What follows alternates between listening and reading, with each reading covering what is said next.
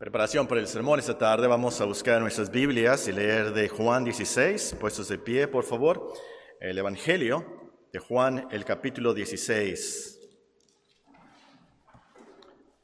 Voy a comenzar a leerles en el versículo 25. Es nuestro Señor Jesucristo quien habla. Juan, el capítulo 16.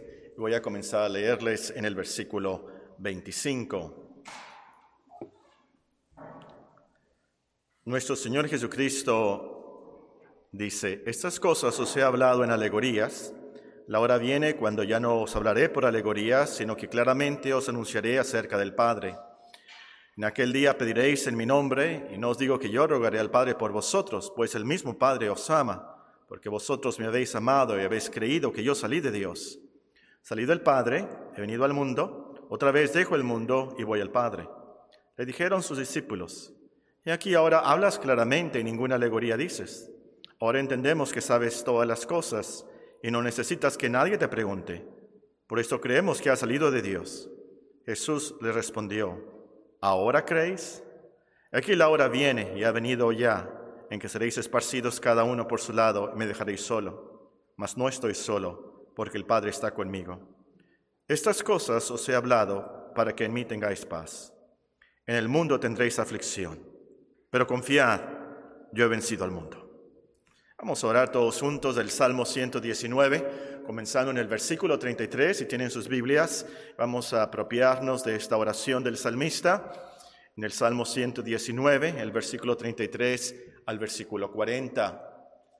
El Salmo 119, el versículo 33 al 40. Todos juntos en voz alta vamos a orar al Señor esta oración.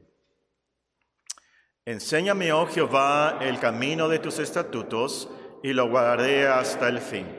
Dame entendimiento y guardaré tu ley, y la cumpliré de todo corazón. Guíame por la senda de tus mandamientos, porque en ella tengo mi voluntad. Inclina mi corazón a tus testimonios y no a la avaricia. Aparta mis ojos, que no vean la vanidad, avívame en tu camino. Confirma tu palabra a tu siervo que te teme. Quita de mí el oprobio que he temido, porque buenos son tus juicios. He aquí yo he anhelado tus mandamientos. Vivifícame en tu justicia. En nombre de Cristo Jesús. Amén. Sentémonos, hermanos. Esta tarde terminaremos, Dios mediante, nuestros estudios de Juan 16, 33 donde leemos la promesa del Señor, estas cosas os he hablado para que en mí tengáis paz, en el mundo tendréis aflicción, pero confiad, yo he vencido al mundo. Oh, tomando en cuenta que Juan, el capítulo 13 al capítulo 16, registra el último sermón del Señor antes de ser crucificado, sugiero como título para este mensaje, el último punto del último sermón del Señor antes de ser crucificado. El último punto del último sermón del Señor antes de ser crucificado. O también puede ser aflicciones en el mundo, pero paz en Cristo. Aflicciones en el mundo, pero paz en Cristo. Estamos exponiendo el versículo según el orden de sus frases. Esta mañana consideramos la primera frase haciendo una lista de las principales cosas que el Señor nos habla en estos pasajes de Juan 13, 14, 15 16. Cosas que si aplicamos nos dan paz, pues el versículo nos dice, estas cosas os he hablado para que en mí tengáis paz. ¿Qué cosas? Bueno, listamos siete cosas, siete cosas principales de esos pasajes. En primer lugar, notamos que en este sermón el Señor nos habla de la glorificación de Dios. Aprendimos que tenemos mucha paz y reconocemos que a lo último todas las cosas, aun las más terribles y trágicas, están programadas para que nuestro Dios sea glorificado. En segundo lugar, nuestro Señor nos habla de su preparación de nuestras moradas celestiales, en Juan 14.1, esos famosos versículos. Y nosotros podemos tener paz en Cristo sabiendo que este mundo de problemas y angustias no es todo. Cristo nos está preparando moradas en el cielo donde no hay tentaciones, donde no hay enfermedades, donde no, no hay nada de pecado. Todo lo contrario, hay armonía, santidad, satisfacción, alegría, pero lo principal, ahí es donde está nuestro Dios. En tercer lugar, nuestro Señor nos habla de su identificación como Dios. Cristo es Dios.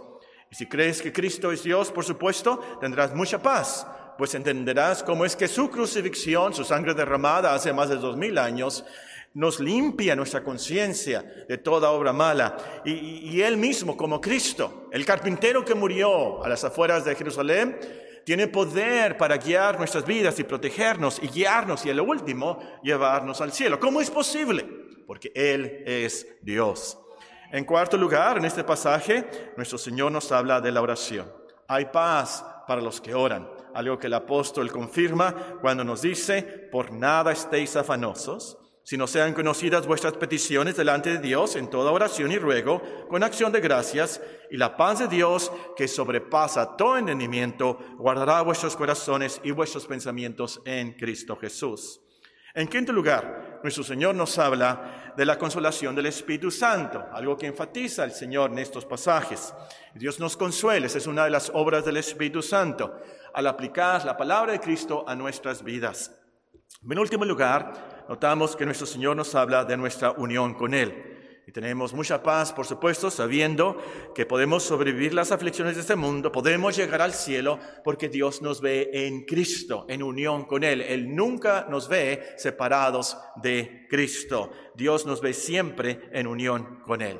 En último lugar, notamos que el Señor nos habla de la aflicción que tendremos en el mundo. Y lo menciona varias veces a través de esos capítulos y es algo que aprenderemos eh, más de esto en esta tarde, en las siguientes frases. Pero en esta mañana de la frase, para que en mí tengáis paz, estas cosas os he hablado para que en mí tengáis paz. Después de haber explicado lo que es la paz bíblica, enfatizamos que es paz en Cristo. No en los hombres, no en tradiciones, no en nuestras actividades, ni aún actividades cristianas, pero en Cristo. Muy bien, ahí nos quedamos. Y esta tarde continuamos con la segunda frase de nuestro texto, donde, donde el Señor nos profetiza, en el mundo tendréis aflicción. Ahora, la palabra mundo aquí se refiere a este mundo donde vivimos, pero no tanto el mundo planeta, el mundo natural, la creación, pero el mundo como el movimiento anti Dios, el movimiento anticristiano, el mundo guiado por el diablo. Y vivimos en este mundo. Y es por eso que en Juan 15, por ejemplo, en el versículo 19 nos dice el Señor, bueno, versículo 18.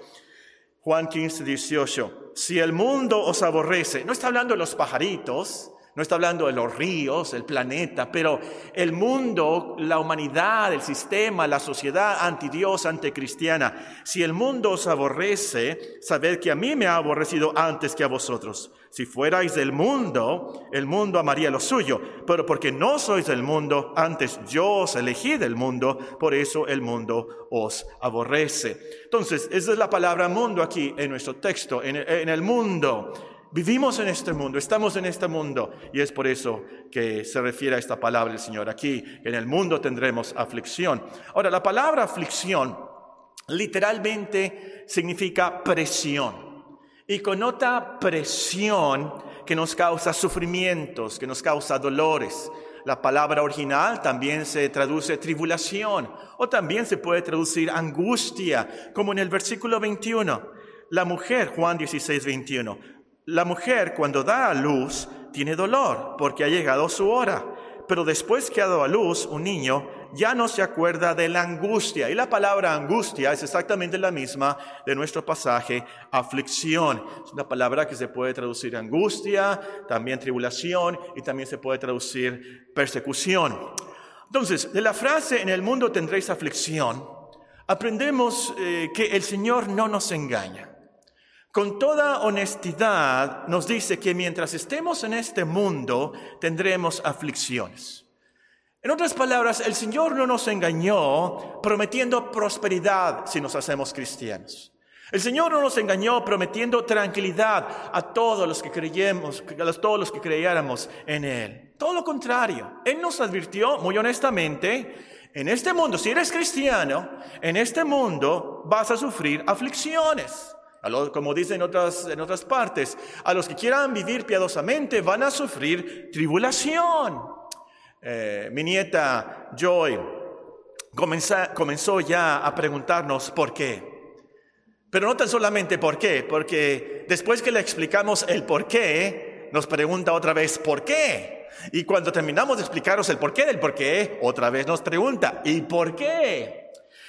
Si Joy me pregunta, ¿y por qué tenemos aflicciones en este mundo? Yo le iba a contestar, por el pecado. Y luego yo me iba, Joyce me iba a preguntar, ¿pero por qué? Yo le iba a contestar, porque al pecar desobedecemos a Dios y, nos castiga. A ella, ella le dice consecuencias, ¿verdad? Los castigos, las consecuencias. y eso es, ¿verdad? Todas las aflicciones del mundo son consecuencias del pecado, que comenzó con el pecado de Adán y Eva. Comieron el fruto prohibido y como consecuencia hay tristeza, hay aflicción, hay dolor en este mundo y aún en la creación, como nos explica el apóstol, Pablo en Romanos capítulo 8. Y, y todos sufrimos entonces aflicciones mientras que vivamos en este mundo. Y yo y me pregunta otra vez, ¿y por qué? Pues le va a decir, bueno, por el pecado. Porque el diablo existe y está en este mundo. Le, iba a contestar, la gente no sigue los caminos de Dios. Por eso hay aflicción. ¿Y, cómo hemos aprendido de, de Primera de Pedro en nuestros estudios de los primeros capítulos? Dios permite aflicciones, tribulaciones, presiones, aún en los cristianos, con fines, con propósitos sabios, justos y buenos para nuestras vidas.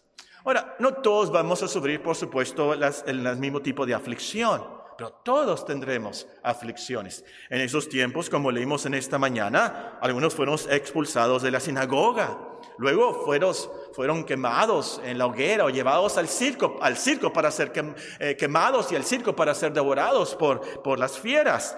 Y ustedes conocen la historia. En nuestros días hay hermanos en, Nigeria, en China, en India que sufren mucho terribles eh, aflicciones y tribulaciones. Mm, pero no vamos a sufrir lo mismo. Pero todos en general y, en nuestra época y en estos días vamos a sufrir eh, de, enfermedades. Vamos a sufrir de graves problemas en la familia. Vamos a sufrir presiones en el trabajo. Ustedes conocen de esto. presiones en la escuela, en lo que hagamos. Pero sin duda alguna las aflicciones que más dolorosas son las aflicciones, los problemas, las presiones que sufrimos en el alma. Esas cosas que solo tú y Dios saben. E, e, e, esas cosas que sí muchas veces es la soledad, la soledad tan terrible, especialmente para los ancianos. La soledad, los pecados que nos asedian, nuestra naturaleza, eh, nuestros pensamientos que nos llevan a pensar muchas veces, estaré endemoniado, ¿qué, me está pasando? Eh, e, e, esos problemas del miedo del futuro, sobre todo en los jóvenes, un miedo terrible, me voy a casar. ¿Con quién me voy a casar? ¿Dónde voy a trabajar? ¿Voy a poder sostener a mi familia? ¿Qué le va a pasar? Y, y si sufrimos por dudas, como cristianos sufrimos mucho por dudas. Mucha inseguridad muchas veces en el cristianismo. Pasamos por depresiones espirituales, como decíamos en esta mañana, de sentir que, podemos orar el Salmo 22, Dios mío, Dios mío, ¿por qué me has desamparado? ¿Por qué estás tan lejos de mí? De pensar, y, leemos las biografías o leemos la Biblia o escuchamos de otros hermanos y los vemos tan contentos y pensamos, ¿dónde está mi Dios? ¿O dónde está mi fe? ¿Qué está pasando? Y, esos son aflicciones definitivamente todos sufrimos de eso. Ahora, hay personas, y tal vez usted conoce a este tipo de personas, eh, no voy a decir nombres, por supuesto, eh, tal vez usted le ha pasado cuando entra al banco y están las cajeras ahí, todas sonrientes, ¿verdad? Todas muy amables. Y, o, una persona así, yo, yo, tengo en mente a otra persona, no, no voy a comentar porque tal vez me está escuchando en el internet. Y, siempre que la veo muy contenta, muy alegre, no es cristiana, pero esta persona es muy optimista, pero, pero yo, por, por fuera, pero yo sé la realidad. Parece que no sufre nada. Parece que tiene mucha paz, siempre alegre, siempre optimistas. Pero la realidad es que es un fingimiento total. Por dentro, una tristeza, una tribulación, están sufriendo mucho más que nosotros. Por más ricos que sean y que tengan todo, muchos de ellos no tienen nada de paz. Algunos lo confiesan. Celebridades que dicen, no quisiera la fama, la superfama que tengo. He perdido todo realmente. Ni siquiera pueden dormir en paz. Pero pasemos a lo positivo de esta frase. En el mundo tendréis aflicción. En primer lugar, nos consuela mucho saber que el Señor nos predice que tendremos aflicciones. Este hecho que Cristo nos profetiza, nos predice, nos avisa, nos advierte por adelantado, comprueba que Él es Dios, que sabe todas las cosas. Nuestras aflicciones no son sorpresa para Él. Él sabe tu futuro. El otro día nuestro hermano Sergio el domingo pasado en su predicación comentó que les preguntó a los jóvenes, ¿cómo se imaginan ustedes dentro de tres años? me puse a pensar, ¿qué me va a pasar a mí? ¿Cómo voy a estar yo dentro de tres años? No sabemos realmente. Pero Dios sí, el Señor sí, exactamente sabe qué vamos a estar haciendo y cómo vamos a estar dentro de tres años. Y, Él sabe cada una de tus aflicciones. Los que estás, lo que estás pasando hoy, que no le dices a tus padres, no le dices a nadie, ni a tu mejor amigo, ni a tu mejor amiga, a nadie, ni a tu novia, a nadie le dices. Te daría vergüenza decirlo. Pero a nadie le dices, pero el Señor sabe. Y lo que vas a tener mañana y vas a sufrir dentro de 10 años, Él lo sabe. Acabamos de leer Apocalipsis capítulo 2. Yo a Esmirna le dice, yo conozco tu tribulación. Yo sé que vas a sufrir por 10 días. Yo, y así a ti, te dice esta tarde, amigo, hermano, yo sé, yo sé, yo conozco. E, e, el Señor sabe, en el mundo tendréis aflicción. Y, lo bueno de esto es que no tan solamente Él sabe tus aflicciones, por así decirlo, de nada eh, me serviría a mí eh, eh, y a ti si yo te dijera, ¿sabes qué? Yo sé de parte del Señor lo que vas a sufrir dentro de un año.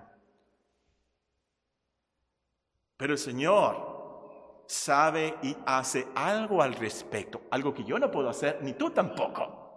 El Señor sabe de tus aflicciones y con su poder y sabiduría soberana la supervisa para tu beneficio eterno. Y esto es lo mejor de todo esto. Él sabe de nuestras aflicciones y hace algo al respecto para nuestro beneficio y para la gloria de Dios.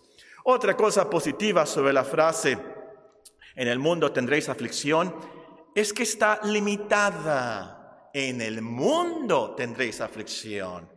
Tan solo en el mundo, en el cielo no. Como cristianos bíblicos no creemos en el purgatorio. Cristo no dijo, en el mundo y en el purgatorio tendréis aflicción. No dijo eso. Pero el punto que quiero recalcar aquí es que el mundo, en el mundo tendréis aflicción, el mundo es pasajero. El mundo pasa, como, como dice en 1 de Juan 2. El mundo pasa, es breve, es temporal. Entonces, el apóstol Pablo no exagera cuando nos enseña. Porque esta leve tribulación momentánea, esta leve aflicción momentánea, produce en nosotros una cada vez más excelente y eterno peso de gloria. E, es una aflicción momentánea, porque es el mundo nada más que tendréis aflicción. Es momentánea porque el mundo es momentáneo. Tal vez sí, es cierto. Nos sentimos que estamos sufriendo mucho por mucho tiempo. Pero a la luz de la eternidad es un momento. Es más, vamos a suponer que sufriéramos por 100 años. Sufrir 100 años en angustias no es nada comparado a lo infinito de la eternidad.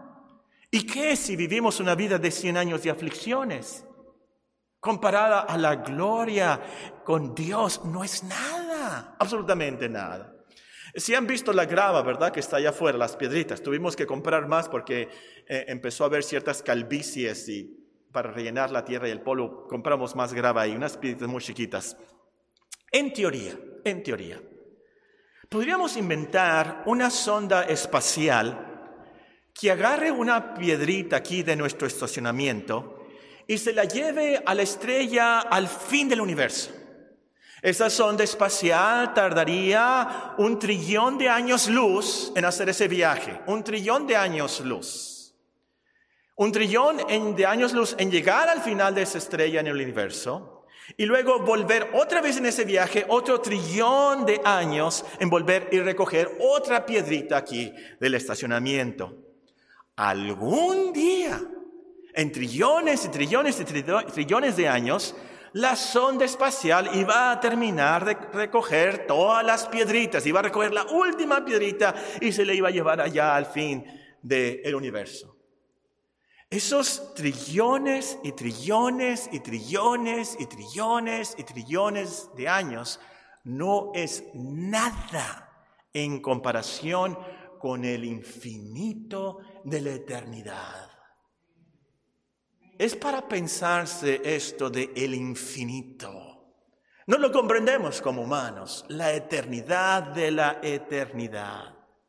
Y el punto aquí es en el mundo tendréis aflicción, pero este mundo es tan, tan, tan breve. Y la eternidad no. La eternidad con Dios es infinita. Y lo mejor, como lo testifica el apóstol Pablo, tengo por cierto que las aflicciones del tiempo presente no son comparables con la gloria venidera que nosotros ha de manifestarse por toda la eternidad. Ese es el punto aquí. La última cosa positiva es que tenemos aflicciones, sí, pero también tenemos la paz de Cristo. El Señor nos dice, en el mundo tendréis aflicción, pero ya nos ha dicho por adelantado, en mí tengáis paz. Aflicciones en el mundo, pero paz en Cristo. Y esto es posible para cada cristiano. De hecho, esta es una de las cosas que nos hace diferentes al mundo, ¿verdad? Podemos tener paz en las aflicciones. Es más, hasta, podamos, hasta podemos gozarnos en las aflicciones, como nos dice el apóstol en Romanos 5. Pero ¿cómo? ¿Cómo es que nosotros podemos tener aflicción y paz? Bueno, aplicando las cosas que Cristo nos ha hablado para que en Él tengamos paz, como vimos en esta mañana. Y sobre todo, aplicando las siguientes palabras del versículo. Pero confiad, yo he vencido al mundo. Esto nos lleva a la siguiente frase de nuestro texto y punto principal. Pero confiad, yo he vencido al mundo. El Señor nos advierte de las aflicciones, las tribulaciones, esos dolores, esos accidentes, pero nos dice, confiad. Ahora, confiad aquí sí tiene que ver con fe, sí tiene que ver con creer, confianza, confiar. Pero la palabra original también se puede traducir, ten ánimo, no tengas miedo. La raíz tiene que ver con ser valiente. En el original es exactamente la misma expresión que el Señor usó al decirle al paralítico, ten ánimo, hijo, tus pecados te son perdonados. Es la misma palabra, ten ánimo. Es lo mismo que confiar. De eso se trata la palabra aquí. Ahora, noten en primer lugar que confiar es un mandamiento. Confiar está en el imperativo. El Señor nos ordena, nos manda tener ánimo, ser valientes, confiar. Y eso lo hace, por supuesto, para nuestro bien. Claro, tener ánimo, no tener miedo, ser valientes, es para nuestro bien. no sé si ustedes han notado, eh, los teólogos que escribieron el catecismo cristiano por excelencia, eh, el mejor, muy, muy sabiamente escribieron que el mandamiento no matarás.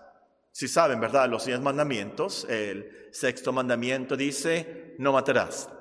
Al explicarnos, nos dicen que este mandamiento nos exige entonces esforzarnos a preservar nuestra vida y la de los demás, por supuesto.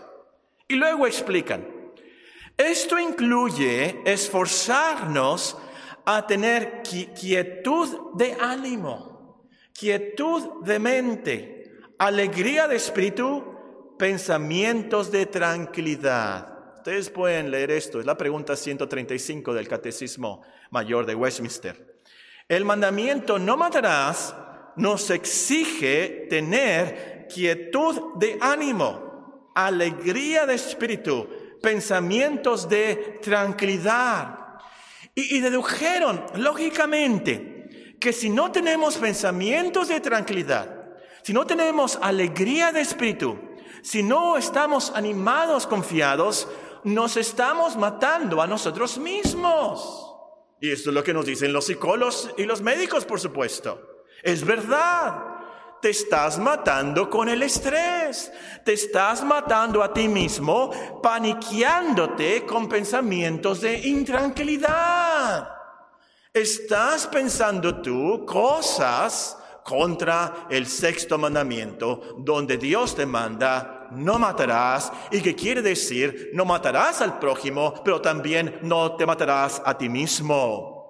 Y el punto es, en las angustias de esta vida, es nuestra responsabilidad de vivir confiados, tener ánimos, ser valientes. El Señor nos dice, confiad, confiad.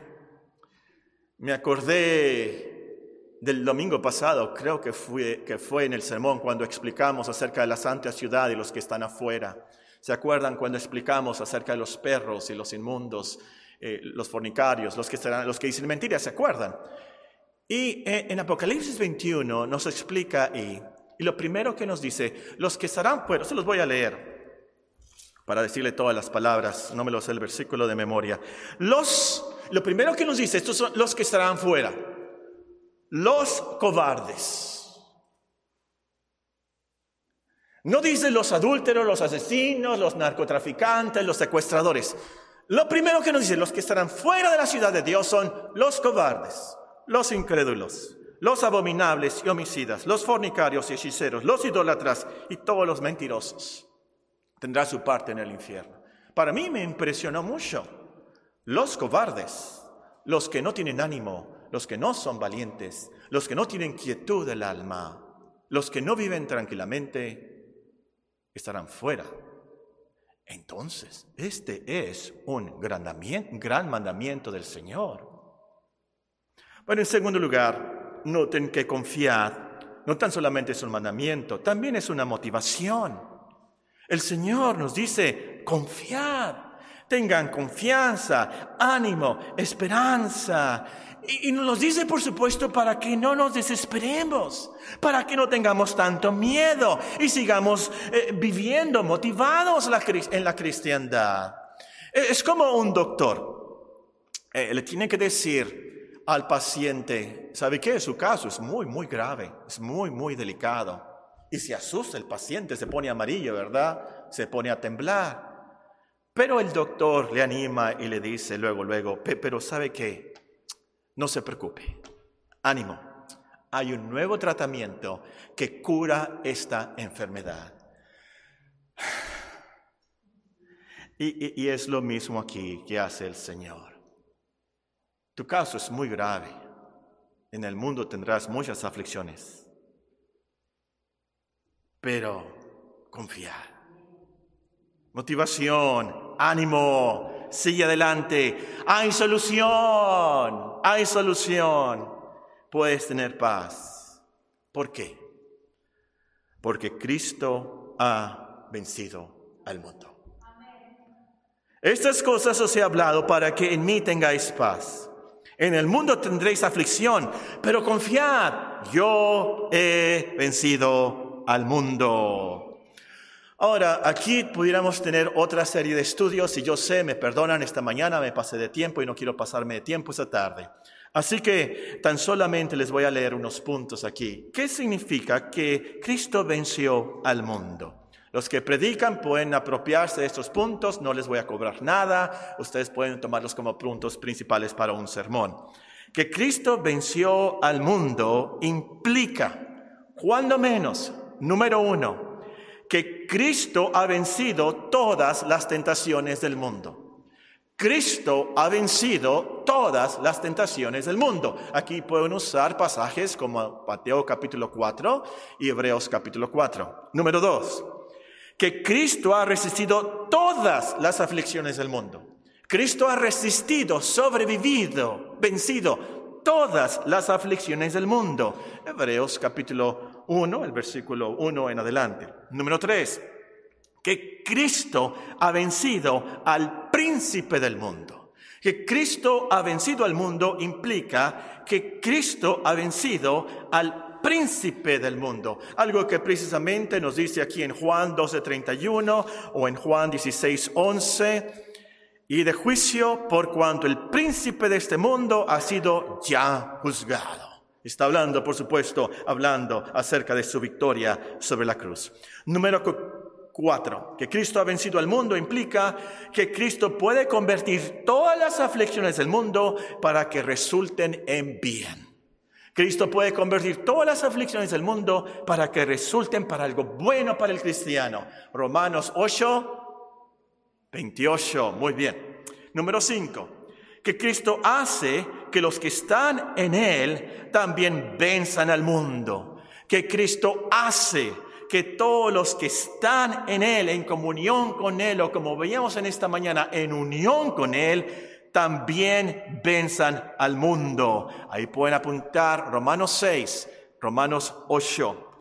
Yo creo que si yo predicara ese sermón, este es el punto que yo enfatizaría. Por nuestra unión con Cristo, nosotros también vencemos al mundo. Y va a explicar y exponer 1 Juan 4.4. 1 Juan 4.4. Primera de Juan 4.4 y también Primera de Juan 4.5, fácil de recordar. Primera de Juan 4.4, hijitos, vosotros sois de Dios y los habéis vencido, porque mayor es el que está en vosotros que el que está en el mundo. Primera de Juan 5.4, porque todo lo que es nacido de Dios vence al mundo. Y esta es la victoria que ha vencido al mundo, nuestra fe. ¿Quién es el que vence al mundo? Sino que cree que Jesús es el Hijo de Dios.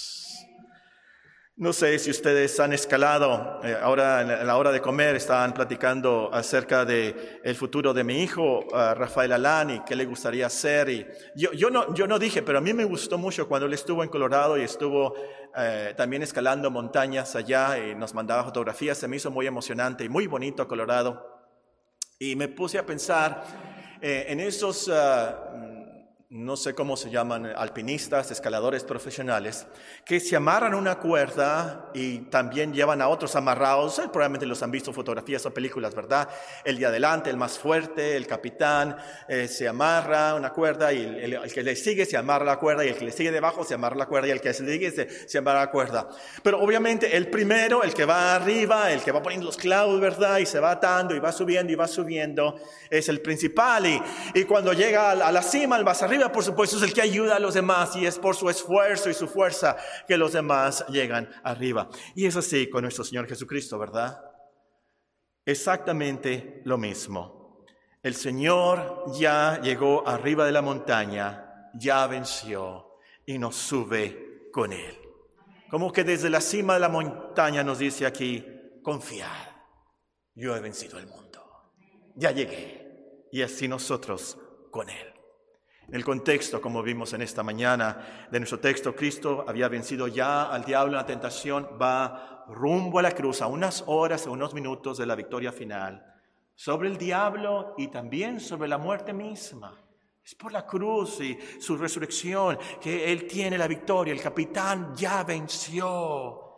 Es entonces que nosotros tenemos la victoria segura. Es por eso que el apóstol puede escribir en Romanos 8, ¿quién nos separará del amor de Cristo? Y luego está nuestra palabra, en Romanos 8 nuestra Biblia, nuestra Biblia traduce tribulación, pero está nuestra palabra, aflicción o angustia o persecución o hambre o desnudez o peligro o espada. Antes en todas estas cosas somos más que vencedores por medio de aquel que nos amó. Lo mismo de nuestro texto. En este mundo tendréis aflicción, pero confiad, yo he vencido al mundo y nosotros en él. Muy bien, terminemos con unas lecciones prácticas. Primera, recuerda que si has nacido de nuevo y has puesto tu fe en Cristo, eres vencedor sobre las aflicciones del mundo. Lo acabamos de leer en 1 Juan 4.4, en 1 Juan 5.4. Si tú has nacido de nuevo, has puesto tu fe en Cristo, tú eres más que vencedor sobre las aflicciones del mundo. Esto te debe dar mucha paz. Tú no sabes si te va a dar COVID-19. Eh, tú no sabes si te va a pasar algo más grave en el futuro. No sabes si te va a dar cáncer. No sabes si vas a tener trabajo. No sabes qué aflicciones vas a tener el próximo año. No sabes si vas a tener trabajo el próximo año. O qué va a pasar en tu vida o en la vida de tus hijos. O cómo vas a sufrir. Sabes que vas a sufrir. Por experiencia en los años pasados, en este año, sabes, es cierto. Cristo nos dijo la verdad. En el mundo tendremos aflicción. Pero yo te digo, por lo que dice la Biblia, por lo que nos acaba de enseñar nuestro Señor Jesucristo. Tú eres cristiano, tenlo por seguro que tú eres más que vencedor, aún sobre la muerte. Porque Cristo para esto vivió y para esto resucitó, para llevarnos a Dios. Segunda lección. Medita con expectación en la palabra de Cristo. Ahí no sé qué palabra usar, tal vez suena yo, suene como norteamericano ahí con esa palabra. Espero que me explique. Medita con expectación en las palabras de Cristo, en la Biblia, en las Escrituras. Nuestro texto es una promesa. Estas cosas os he hablado para que en mí tengáis paz. Entonces, especialmente en estos días, a diario, Lleva en tu memoria, o si no tienes una memoria, en, un, en una hojita, en un papel, en, tu bolsa, alguna promesa de Cristo para enfrentar las presiones en tu vida hoy. Y el Espíritu Santo, por lo que vimos en esta mañana, tú eres cristiano, a lo mejor no lo entiendes y es algo incomprensible y místico tal vez. El Espíritu Santo usa esa palabra de Cristo para ayudarnos durante el día en nuestros problemas y nuestras presiones. A lo mejor no te sabes de memoria el versículo, a lo mejor no sabes, pero si tú eres cristiano, esta es la promesa.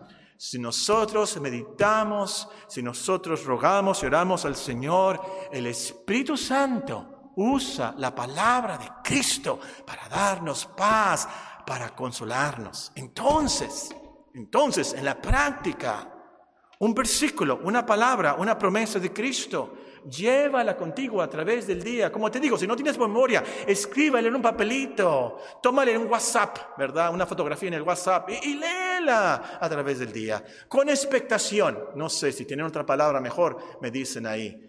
Con expectación, con, con esperanza, confianza, confiando, el Señor la va a usar. Número tres, no te sorprendas del fuego de aflicciones del mundo. No te sorprendas del fuego de prueba, como dice en 1 Pedro 5. No te sorprendas del fuego de prueba de aflicciones en el mundo. Espéralas, pero con un 100% de esperanza de vencerlas. Señor ya nos avisó, pero nos prometió que las venció y nosotros en Él. Entonces, no les tengas miedo a las aflicciones, no te paniques. Esfuérzate, no temas ni desmayes, sé valiente. Como dice el himno, a la victoria Jesús nos llama. Dios te va a dar gracia para soportar todo. Dios te dará la salida, de seguro te dará la victoria en Cristo. Alguien me preguntó la semana pasada que si yo sabía eh, que una persona sufre de leucemia y, yo le dije que realmente era otra enfermedad con plaquetas, ya le expliqué a la persona acerca de este síndrome. Pero e, esa palabra yo, yo, yo la odio, la odio la palabra leucemia, porque mi hijo murió de leucemia. Pero me acuerdo muy bien cuando le tuve que decir a, a una hermana que me preguntó cuando llevamos a Paquito al hospital, eh, ¿qué pasa? ¿Qué, ¿Cuál es el diagnóstico? Y le tuve que decir, leucemia. Y la persona... y no sé de dónde me salieron las palabras. Bueno, sí sé. Pero con calma le dije, Dios nos va a ayudar. Yo, Dios nos va a dar gracia. Y hay, muchos padres que me han preguntado, ¿cómo lo hicieron? No sé, pero Dios nos ayudó. Es gracia, misericordia. A lo mejor tú dices, yo, yo, yo si me da COVID, me muero. Como cristiano podemos decir, sí, a lo mejor nos enfermamos, a lo mejor nos pasa un desastre, a lo mejor me corren del trabajo, pero Dios nos va a dar la salida. Dios Dios nos va a dar la victoria en Cristo. Y amigo, amiga, amigo, al sufrir la aflicción, no te alejes de Dios. Como si Dios fuera un, Dios cruel e injusto. Todo lo contrario, no te alejes de Dios, acércate a Dios. Pídele misericordia y Él se acercará a ti y te va a ayudar. En último lugar, da toda la gloria al Señor. Es por Él y en Él que puedes tener paz. Es por lo que Él hizo y hace por nosotros que somos más que vencedores en todas las aflicciones del mundo. Entonces, hermanos, sigamos confiando en esta gran promesa del Señor. Estas cosas os he hablado para que en mí tengáis paz. En el mundo tendréis aflicción, pero confiad, yo he vencido al mundo. Oremos.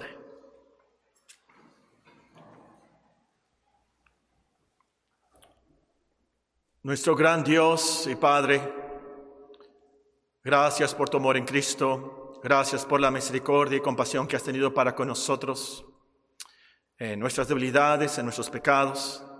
Nos has perdonado, nos has ayudado, has enviado tu Espíritu Santo. Te pedimos, Señor, en esta tarde que nos perdones si no hemos confiado en ti, si no hemos esperado en ti como debemos. Nos perdones si no hemos saturado nuestras vidas con la palabra de Cristo y nos hemos saturado de noticias y pensamientos de intranquilidad, estrés. Ten piedad de tu pueblo en estos días y ayúdanos, Señor, a comprender tu palabra, a aplicarla, a meditarla. Gracias por Cristo, nuestro gran Salvador, que sí sufrió de verdad esas aflicciones y persecuciones que nosotros merecíamos. Pero fue para perdonarnos, justificarnos y llevarnos a ti. Gracias que Él nos ha hablado, que Él se ha acercado a nosotros y, y tiene compasión de nosotros y nos ayuda y nos, nos perdona y, nos guía. Gracias por el Espíritu Santo, que muchas veces no lo apreciamos, pero en, tu bondad, en, su bondad nos perdona y se acerca a nosotros y nos ayuda en esa obra incomprensible. Y te pedimos más de Él. Envía tu Santo Espíritu en estos días, especialmente a tu pueblo, a tu congregación. Manda tu consuelo. Manda esa paz que sobrepasa todo entendimiento. Danos un espíritu de oración. Te pedimos, Señor, por los méritos de Cristo, por nuestros hermanos que están sufriendo en estos días. Da a sus familias sabiduría, dales a ellos paciencia, fortaleza en Cristo. Dales vigor en el hombre interior como lo has prometido. Mulle su cama. Te pedimos, Señor, asimismo por los médicos de nuestra congregación. Cuídalos, Señor, protégelos, dale salud, fortaleza. Ellos que tengan oportunidad que ellos puedan compartir algo del Evangelio, de la vida y esperanza que tenemos en Cristo. Danos ese espíritu de discernir los tiempos en que vivimos tan críticos para nuestras familias, para nuestras iglesias, pero sobre todo que nos fijemos en Cristo, nuestro gran Salvador. Es en Él que tenemos la solución y la esperanza de vida eterna. Pedimos, Señor, a sí mismo que nos ayudes a adorarle, a acercarnos a Él aquellos que todavía no son cristianos, que son cobardes, incrédulos, mentirosos. Oh Señor, ten misericordia de ellos, ten misericordia de nuestros hijos, acércalos a ti. En Cristo Jesús y para su gloria nada más. Amén.